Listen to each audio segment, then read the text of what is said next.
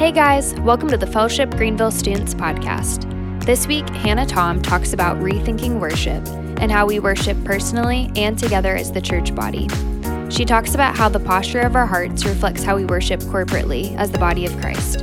We look at Romans 15, verses 1 through 6, and how living in harmony and unity with one another affects our worship. We hope you enjoy this message. Hello. Teacher Thom, hello. My name is Hannah, if I haven't met you yet. Um, Trenton said Teacher Thom. I frequent at Southside Christian School as a substitute. Trenton called me Hannah first. I don't know when it switched to Teacher Thom. That's pretty funny. I still laugh. um, so, yeah, I am here today to talk about worship. Super fun. So, the middle school has been going through a series on worship. And remember I was talking to Matt, like, oh, do you ever need me to teach again? Like, is there ever like a, like, would it ever be helpful or anything? He was like, oh, yeah, like, definitely, let's get you in there. I was like, okay, I'm teaching in middle school and worship on the 16th, so probably any time but that day. And Matt said, that's perfect. Let's do that day. Repeat it that night, do worship again, uh, but make it a twist for high school. So that's what we're going to talk about. Um, the first thing I'm going to do is basically talk about my history with worship a little bit uh, for a couple minutes. So, I grew up in a youth group, much smaller than this. I'm going to say, all of my ninth graders, will you raise your hand, please? My ninth grade small group girls, will you keep your hands up, please? okay, so like the size of this like group of girls right there, and the couple back there. um, that's about how big my, yeah, my heavy metal ninth grade girls, um, how big my entire youth group was. So picture that. Earlier tonight, we were talking about how all the Southside seniors are gone, so it's like a small crowd tonight. Imagine how small the crowd was whenever my youth group met. Literally like 10 girls and three boys. If we got lucky, maybe there was like a larger handful of people if, you, if we invited friends. Oh, perfect. Scott has some pictures up for us. So there's like the grand picture, um, like if we all were there with a couple friends. Um, I had seven different youth pastors in seven years, so keep that in mind. We did not have a going away party for every single one of them, but we really liked the one in the middle and the bottom there. Her name's Brooke. We liked her, so we threw her a party, but not the other youth pastors. We only had one youth pastor, not like six, not a massive church like this. Um, do we have another picture? There's a cute one. So that one's really good. We're about to go on a mission trip there. Um, but we didn't have any kind of worship band for a long, long, long time. We did not understand what contemporary worship was at all. All we knew was what we sang in church in the mornings on Sundays with our parents, and that was from hymnals. So, you guys don't have pews here, but imagine there's a pew. There are always a lot of little books inside of it, and they were called hymnals. Has anyone ever actually opened a hymnal in this room? nice. Very many of you. That's so cool. So, my mom would stand. My dad worked nights, so he wasn't always at church with us in the morning. So my mom would stand in church, and me and my little sister would be on either side of her. She would stand here with the hymnal, um, and we would look on with her and like read the words, but we didn't really sing them. And it was like really quiet, singing like this, like people are barely singing, not very expressive. No one raised their hands in worship. Um, it was gentle and sweet.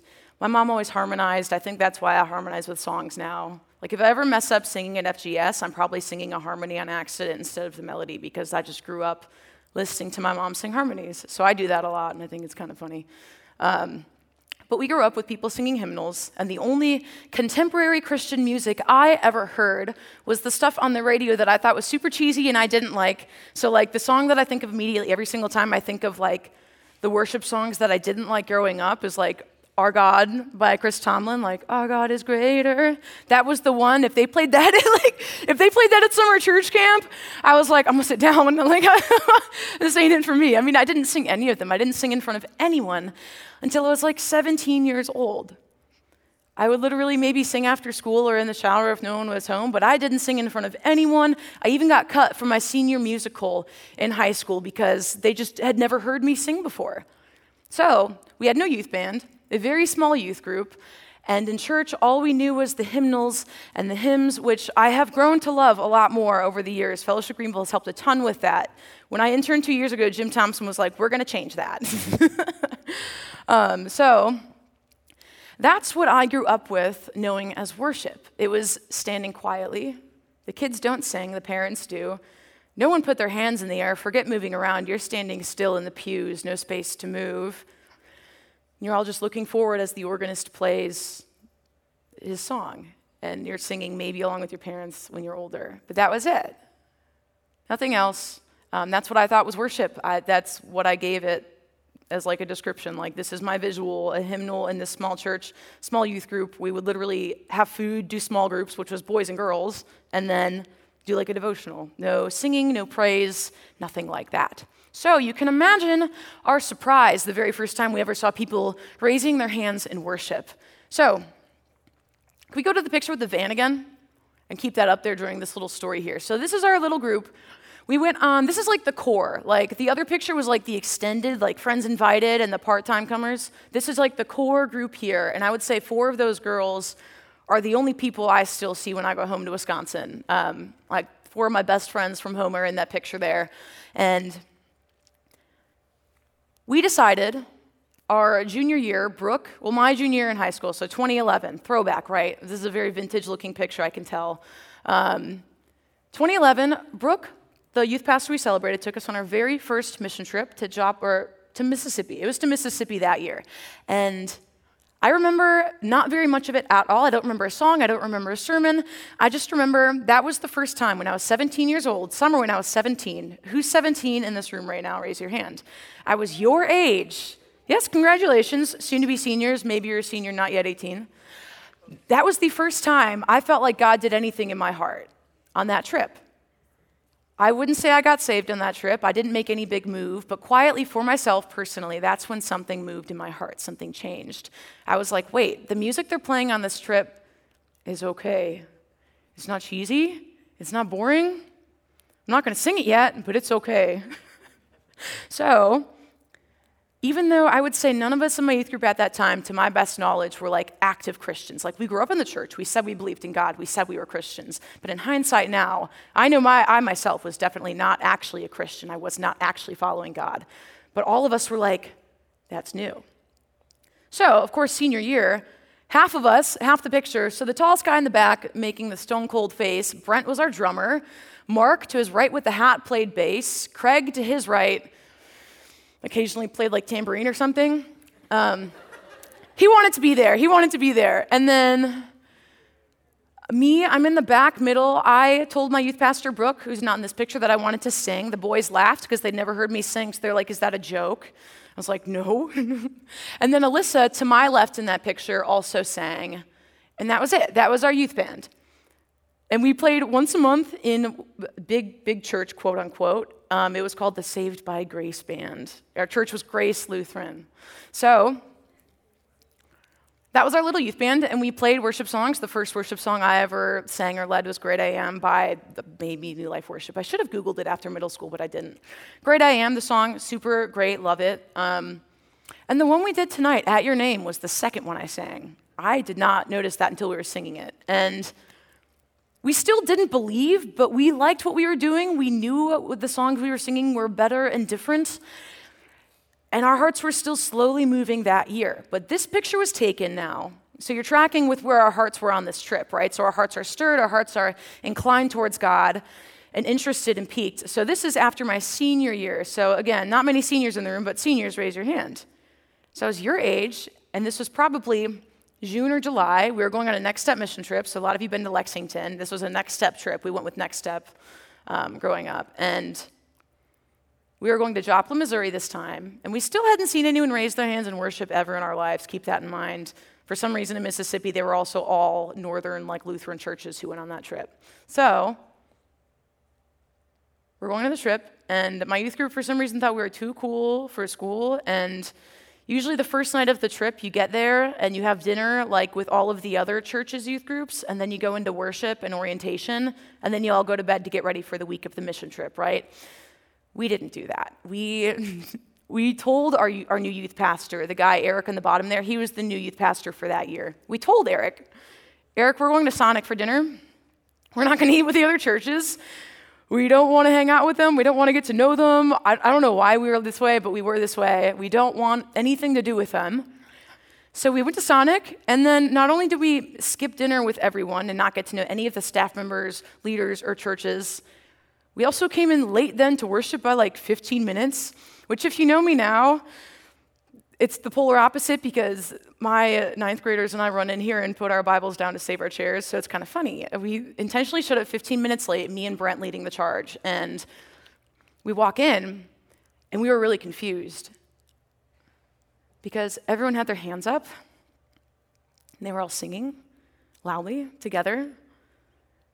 And that's not something we were used to at all. Like, we had our little youth band, but like, no one sang with us in church when we'd sing those songs. No one praised and worshiped as you guys know it and see it and do it. We were confused. So, we're going to look at our buddy Mark now, second from the right there with the hat, smiling, white t shirt. As we walked into the service, 15 minutes late, post Sonic, don't care about anyone or anything, we walk in. Mark had a crush on this girl, Mackenzie, blonde youth pastor's daughter from a different church, really awesome girl, really good heart, still Facebook friends with her, super awesome, strong Christian girl. Mark walks in and gives her a massive high five as she's praising the Lord. so you can imagine her youth pastor dad, his eyes, we all turn and we're like, going straight dead into Mark's heart and looking straight into his soul because of what he just did. We had no idea what they were doing. We were so confused as to why they were all freaking out because we're like, what, what are you doing? I don't get it. Like, we didn't understand why they were raising their hands. We didn't understand what the point of it was. What are they worshiping? What are they doing? Why are they doing it? We don't get it. We don't have that. And every single youth group there knew. Like they, by the end of the week, we had a lot of really good conversations, and I, I got saved like at the super end of that week. It's a funny story, but um, they knew we were different. They knew we didn't want anything to do with them. They knew we didn't want their help. We didn't want to have conversations with them. We didn't want to worship whoever they were worshiping with them because that wasn't who we thought God was. We were cold and set apart, and we wanted it that way. So keep that in mind now. Now, I have a question. So we can take that picture down. Does anyone's mom in this room like to garden? Does any of you like to garden? Have you any of you ever like taken care of a plant, maybe in like class or something, or your mom was like, "Can you water my flowers?" Like, you've all like somehow taken care of a plant or something somewhere. Maybe you have apple trees. I don't know. What we're going to do tonight is think about our personal faith as a garden. I want you guys to, with me, close your eyes if you want to. Picture your backyard.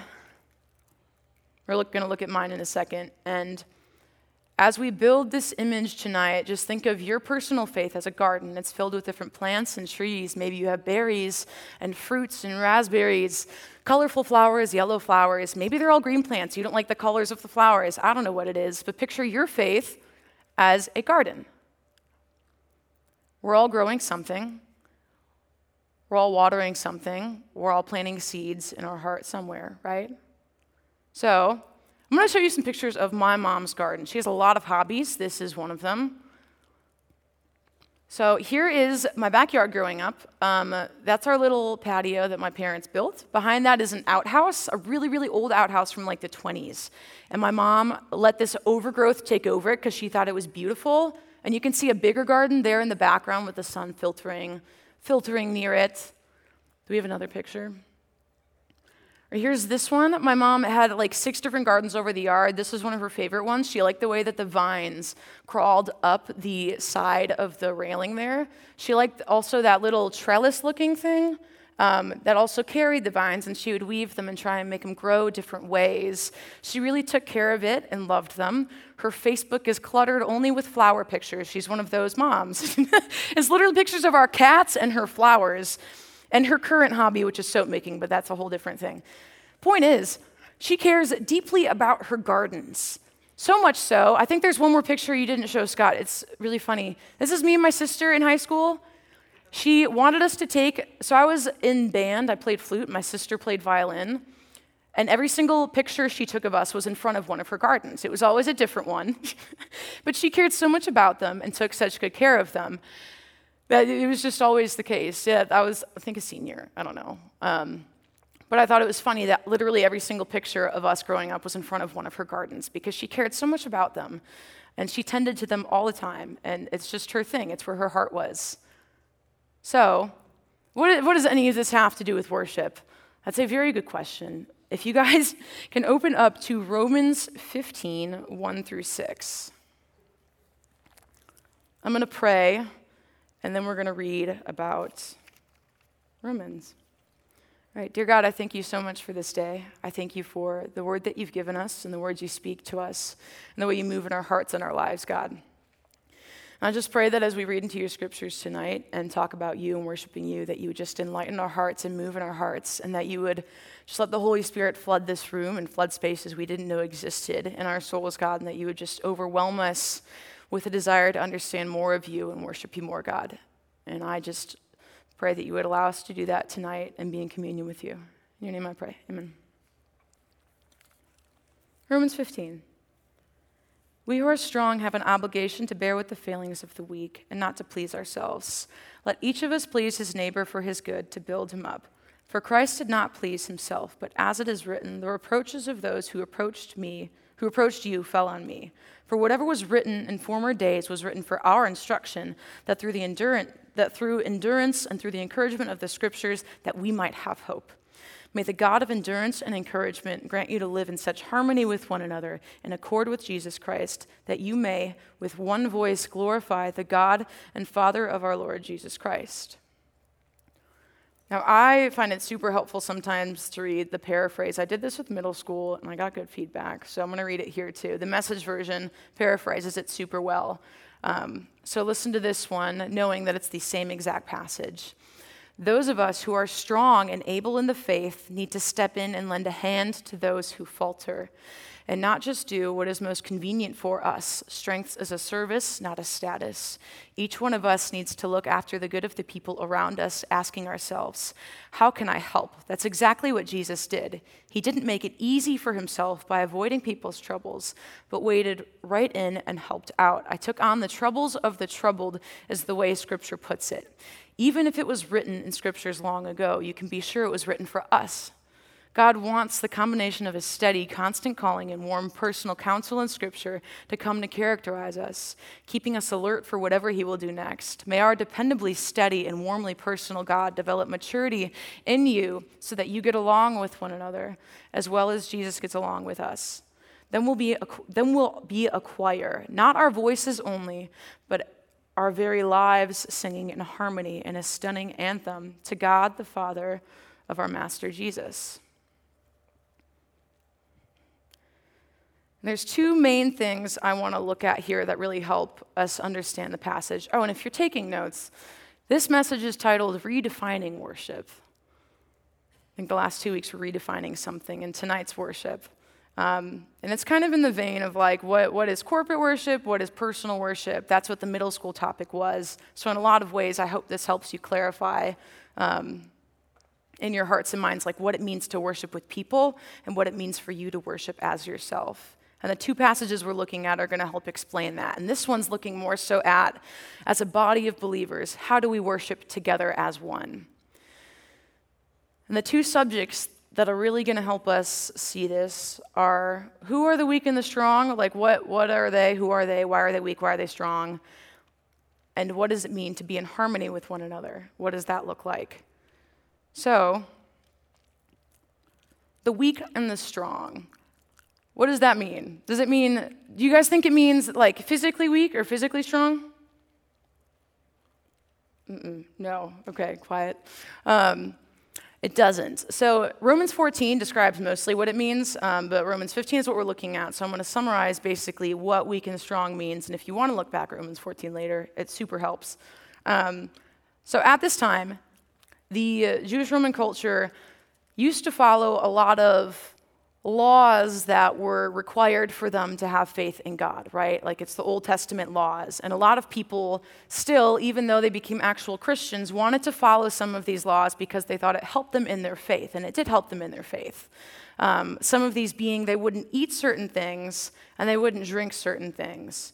Um, and a lot of people today still do that too. So, like, a lot of people I know, a lot of Christians abstain from drinking because they think it does not help their faith, so they just don't do it. It doesn't support it.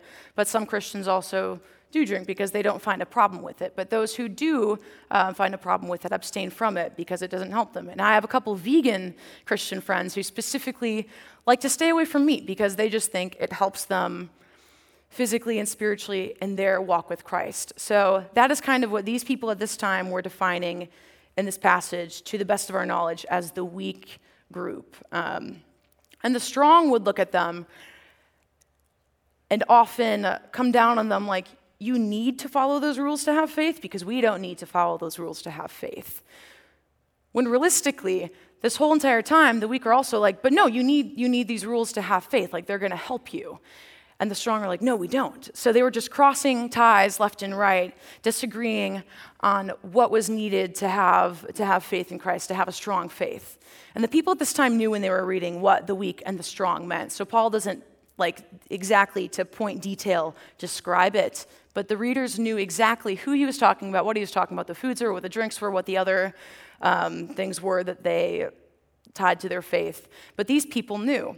And that's not so different than how we are today. So I know a handful of people. Um, I know, well, Sophie Potts not here, but I know Sophie deletes TikTok because it doesn't help her faith. Who in this room has TikTok? How often do you think it would help you if you deleted it for your faith? Put your hand up if you think that it would probably be healthy sometimes to do that. It would probably support your faith. I do that too. Or social media altogether. Some people do that, and some people get brand new phones, flip phones. I had a few friends in college absolutely dip, ditched their smartphones because they didn't think it helped their faith at all. So we're not too different from them at this time. But does that mean we should look down on one another? The answer is no. So we all have different things. We all have different strengths and weaknesses, just like the Romans at this time, that help us in our faith. But the thing is, we don't always see them the same. And that's okay. What Paul is saying here, so th- those, that's how he defines the strong versus the weak, or that's the value of knowing what those two mean. But now, what does it mean to live in harmony with one another? What is he trying to say here? Right, I need an example of in harmony. Um, I'm going to count to three, and when I hit three, I want every single boy in the room to do sheesh. One, two, three. Be- beautiful, so good. Was that a great harmony? I thought it was gorgeous. Very good job. Um, so, a harmony is basically a harmony is a lot of different voices singing in the same key, making a really good noise together, right? So that's what a harmony is. They do it every single Sunday morning, Sunday night at worship. Most people do it when they sing. My mom did it. I did it on accident. But we have to live in harmony with one another here, is what Paul is saying. We have to live in unity with one another. If you're living in harmony with Jesus, who is the melody, he is the main voice, he is the lead singer, if we're all walking with Jesus and singing in harmony, that makes a beautiful noise, right? But if someone's singing in a different key, does it sound good? No. It doesn't. So that's what he's saying here. So picture a literal harmony because he's asking the people to live in unity. It goes far beyond just music and the notes.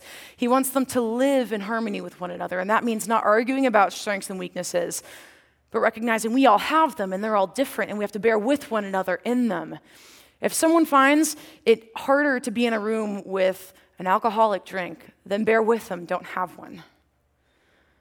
If someone finds it difficult to Go to certain restaurants or eat certain, certain foods, bear with them. If someone doesn't have social media and the entire conversation you guys are having is about a certain TikTok trend, but this person has no idea because they're abstaining from social media right now for their own reasons, we have to bear with them. We have to stand with them. And that's how we live in harmony with Jesus Christ, is bearing with one another in our strengths and weaknesses, not arguing about them and causing tension. So, let's look at my youth group again. You, were we doing that with the other people on the trip? No, we weren't. We weren't at all. In fact, if we had a garden, there was a barbed wire fence around it. We didn't want any of their help. Like, we definitely had our weaknesses. I think they knew we weren't believers yet by every single possible thing we did that very first day. Like, they were very aware we did not believe the same things. But if we had our own personal faith garden, we, we put an entire barbed wire fence around it metaphorically, and we did not want them coming in. We didn't want their help. We wanted to water our own garden and take care of it ourselves. We didn't want to grow beautiful, colorful flowers like my mom's pictures or whatever you guys pictured in your garden. I picture like a raspberry bush and like blueberries and stuff. I think if I have a garden someday, that's my choice. We didn't want that. We didn't want their help. We didn't want anything to do with them. We wanted to have our weaknesses and not be helped. And we thought we were way stronger than we were. We were all like minded in that. And they knew that we were different. They knew we weren't living in harmony with the other youth groups. Everyone there knew. So, how do we figure out if we're the ones not living in harmony? Like, what does that even mean? Like, some of you are probably like, Hannah, I don't care about music. I don't sing. I don't garden. Like, what, how do we do this? This doesn't make any sense. Within a harmony, we all have our own part, right? And this part is your piece. So, this is your, your personal garden, your backyard, what you're growing, what you have, what you're sowing, the seeds you've planted. We have to figure out what it is you've been planting because the thing is, if you're not living in harmony, that means you're not living in accord with Jesus Christ, who is the melody, which means you're not worshiping Him right now. You're worshiping something else. What do you have planted in your garden? You have to do the hard work and dig and figure it out.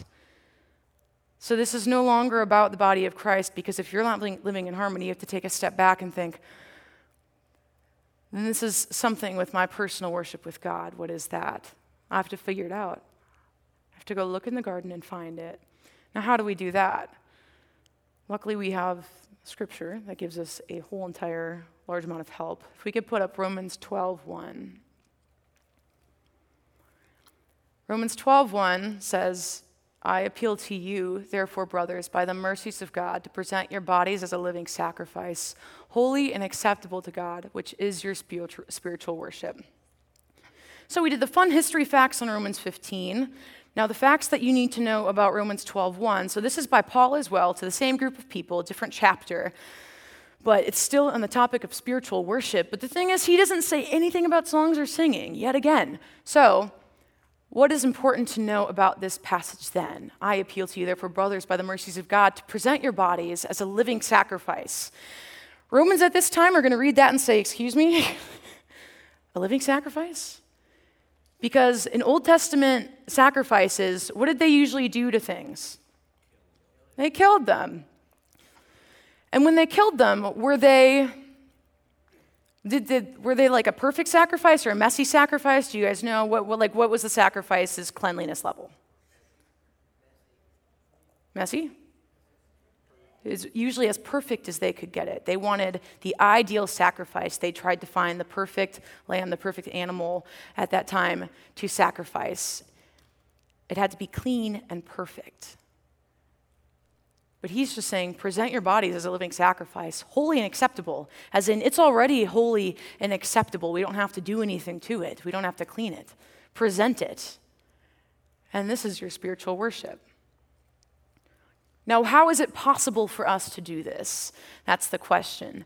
And the answer is clearly Jesus, because he was the ultimate final sacrifice. He was the last, absolutely perfect, spotless lamb who was slain, the last one to be slain and have blood shed for all of our sakes, for all of our lives. And that is how we can now have spiritual worship in this way. We don't have to make sacrifices, we don't have to do things to make ourselves clean and presentable. We don't have to do that. We get to come as we are and be a living sacrifice. That sounds really easy on paper, right? Like, yeah, okay, so do, do what God tells me to do. Like, I'm pretty sure the first time I read that, that's probably what I thought, like, okay, I'm, I'm here. I can do that. But what does that mean? How do we do that? Because if you're still not living in harmony, if you're not living in accord with Jesus Christ, and you read this and you're like, well, I thought I was doing that. And the question is, what or who are you worshiping then, if not God, if not Jesus? And how do we figure that out? I think I have a very cool quote that could be put up in a second. I again, like I have the privilege of being at Southside Christian School a lot, and I read something very, very profound written by a seventh grader a couple months back, and I had to write it down as well because I was like, that's blowing my mind. To know if something is an idol, you evaluate if it fills your soul. To know if something is an idol, you evaluate if it fills your soul. Because realistically, an idol, in the end of the day, is not going to fill your soul. And that's a good way of figuring out if it is an idol. Are you doing something? Are you worshiping something? Do you feel like you're continually lifeless and running dry and your energy just isn't there? You don't feel full. You don't feel joy like some of the Christians around you do. You don't love the same way. You haven't felt loved and fully loved in a while. What is it that you're trying to fill your soul with that isn't God? Because that's what's running you dry. So the question now is if we're following this train of thought still, what idols are in your life. And that again is like, okay, how, what do you mean? How do I do that? I don't get that. Like, literally, like, how am I supposed to figure that out? Like, can Matt tell me? I don't know. A super easy way that is almost too convenient is like, literally look at your phone. Like, I could go to my screen time right now, but that would be embarrassing. We're all, we're all definitely guilty of the time. Not just, it's not just like a, the time you spend on your phone kind of thing, but like what is showing up on your pages. Your For You page on TikTok or the Explore page on Instagram or your ads on Facebook and Amazon are all so conveniently designed for you that they show you exactly what's been on your mind and in your heart. Like to a T. They design it for you. Your phones, I swear they hear my thoughts sometimes. Like I'll think a sentence, and then I'll open TikTok, and it knows exactly what I just thought. I'm like, I'm deleting this app right now. They, can, they cannot see into my soul like that. That's not okay. Um, but literally, just look at your phone. And if you don't have a phone, if that's not super relevant to you, if you're like, well, okay, I know what I see on my phone, I know what I'm doing wrong, um, the worship's like, I still don't, like, something still isn't clicking, ask wise counsel around you. Ask your neighbors. Again, think back to the garden. Like sometimes you might be like, all right, I'm going on a trip. I can't water my flowers. I can't take care of my garden. But friends, can you guys go look at it? Can you take care of it? Can you check it for me? Can you make sure everything's growing okay? Just ask them. Ask wise counsel. Ask people you trust to look because they love you and they want to take care of you. Ask your neighbors or your teachers or your pastors, your friends those whom you trust for wise counsel. And if all else fails, look in the mirror and pray, honestly. Like, ask God, like, what is it that's in my heart that is holding a space that you should have? Because at the end of the day, your expression to God in worship will be a reflection of your heart and what's in it. So, my youth group, it was very evident what wasn't in our heart, that wasn't God. It just wasn't. Like our gardens were dried up and not okay. We were not feeding our relationship with God's life, our relationship with God life. We weren't giving it sunlight. We weren't taking care of it. We didn't put the plants in the shade that needed to be in the shade. We didn't want anything to do with it. And it was so evident. Our expression to God, which was non existent, reflected our relationship with God in our heart was non existent. That's not always the case. A lot of you are believers, I know that. But we all have our moments where we do have to look back and think, like, God, are you number one right now? Are you what I'm focusing on? And maybe you're thinking, okay, this doesn't apply to me. I'm trying super hard. Like, I'm really worshiping God super well. That's not the problem. The problem is, I feel like I'm almost enslaved to something. I feel like something else is taking over me that I can't help but worship it. Like, it's controlling me, and I don't know what to do about it. And I feel alone, and I don't have neighbors to help come water my flowers and take care of me. I don't have anyone else to do that. I don't have good friends in wise counsel. I don't know who to ask. I don't know who's helping. I don't know what to do. It's like a storm is wiping out my garden. It's going to be non existent tomorrow. A, there's a hurricane blowing through. God is already tending to your heart. God is chasing after us. He wants us, He wants to be a part of your life. Because realistically, maybe the storm is taking out the garden because it needs to be taken out. Maybe he wants to absolutely uproot everything you've put in it, every single seed you've planted that isn't supposed to be there. I know he's done that in my life, and any leader in the room could say that. Like, God has uprooted things inside of me that did not need to be there, where he should have been where he should hold the place. He's tending to your heart, He's uprooting things from you. The storm is meant to be there. You're not alone, He's surrounding you. he's absolutely around you. So now, what do we do? Maybe you're ready to do some digging, you're ready to figure out because you want to go through this whole chain. You want to worship God, you want to get rid of the idols in your life, you want to be a part of a relationship with Him so that you can come to be a part of this thing that we know as kingdom community, this group of believers, so that you can worship in harmony and be in unity and sing along with the melody that is the story of Jesus Christ. You want to be a part of this. Like, you want this. We've been talking about it this whole time. Worship is to give up our lives and lift up our Savior. So maybe we've been spending too much time trying to control it ourselves. We've been trying so hard to do everything perfectly.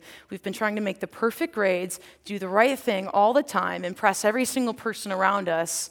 So much so that everything we're doing has become our worship, and that's not what God wants us to do. That's not what Jesus came to set us free from. We are to give up our lives, to let go, to release, to relinquish, and lift up our Savior, because He already did that.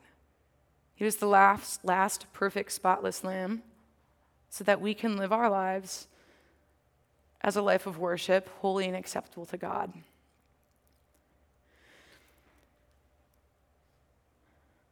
Maybe at this time you're thinking, well, okay, I'm still really confused as to what to do about my hands during worship. I still don't get it. They still like stay at my sides. I don't understand it. I don't know what to do. Musical worship is just one expression. There's so many different things you can do to cultivate your worship life with God. And I can't give you the perfect answer because you guys, I like to sing. I love to sing. That's my, that's my vehicle of choice. It's like when you're at a restaurant and you really want some food. Like I go there and I'm like, well, I'll have anything that I can eat ranch dressing with. So I think about like, this is going somewhere good, I promise. Um, so for me, chicken wings are a vehicle for ranch dressing. Picture this with me, or maybe it's peanut butter. Your vehicle of choice for peanut butter is apple slices. Maybe you really like celery. I don't. So for worship, my vehicle of choice for worshiping God is always song, a go to song. Like I will sing in my car at 11 p.m., 8 a.m., whatever it is. But maybe yours is solitude. Maybe yours is prayer, thankfulness, joyfulness. I recommend looking into it and figuring out what it is, because if song isn't for you, we're all created to worship God. So there's, there's a way for you to do it. There's a way for you, express, for you to express your heart to God. I think the thing we need to worry about is not the direction of our hands, so to speak, but the posture of your heart. At the core of it, that's what it is. That's what Jesus is chasing after. There is no darkness that can overtake you, no addiction, no other idol, nothing that can fill your soul other than God. Literally nothing. So he wants your heart. He wants to tear through the darkness. He wants to rip apart whatever it is you think is overtaking you. And he already is. He has been doing it. He's been tending to your heart. It's a slow seed. Like I said, my whole entire senior year of high school, that was growing so slowly. I don't think anyone would have believed in my faith then if they saw me and believed I was the same person as I am now. And it's going to be the same way for all of you guys. You're going to grow and change so much. He grows things slowly. The vine in my mom's garden didn't grow overnight. That took like 10 years. Like, that took a long time. You have to tend to gardens and cultivate them, fertilize them, water them, move the plants, shift them, trim the weeds. It takes a lot of time and work and patience. But He's already doing it with you. So find some good neighbors to help you and take care of you when you can't always water your garden. Maybe you don't have the right tools. Surround yourself with the right people and the right crowd and turn your heart towards God. He's going to grow something very beautiful. So, now together, before we transition back into, I think, one more song, the worship band can come back up now. Something really cool I want to do, I'm also inviting up pretty much anyone who's like led at FGS. I, in my return to trying to love hymnals again, have fallen in love with the doxology. There's something very beautiful about singing the doxology with as many harmonies as possible. So I want you guys to stand. and together, we're going to sing the doxology. If you have to, close your eyes. Maybe you want to sit and reflect on the words. That's totally okay too. But together, we're going to stand up and sing the doxology as loudly as we can. The words are on the screen. We're just going to do one verse. I think there's three up there. So just literally focus on that top section. And then I'm going to pray, and then we're going to go back into worship.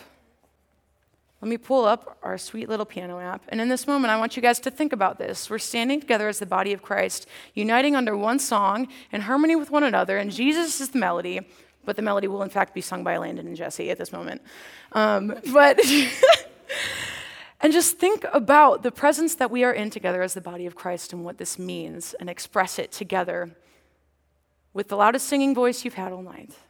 Okay? Praise God from whom all blessings flow.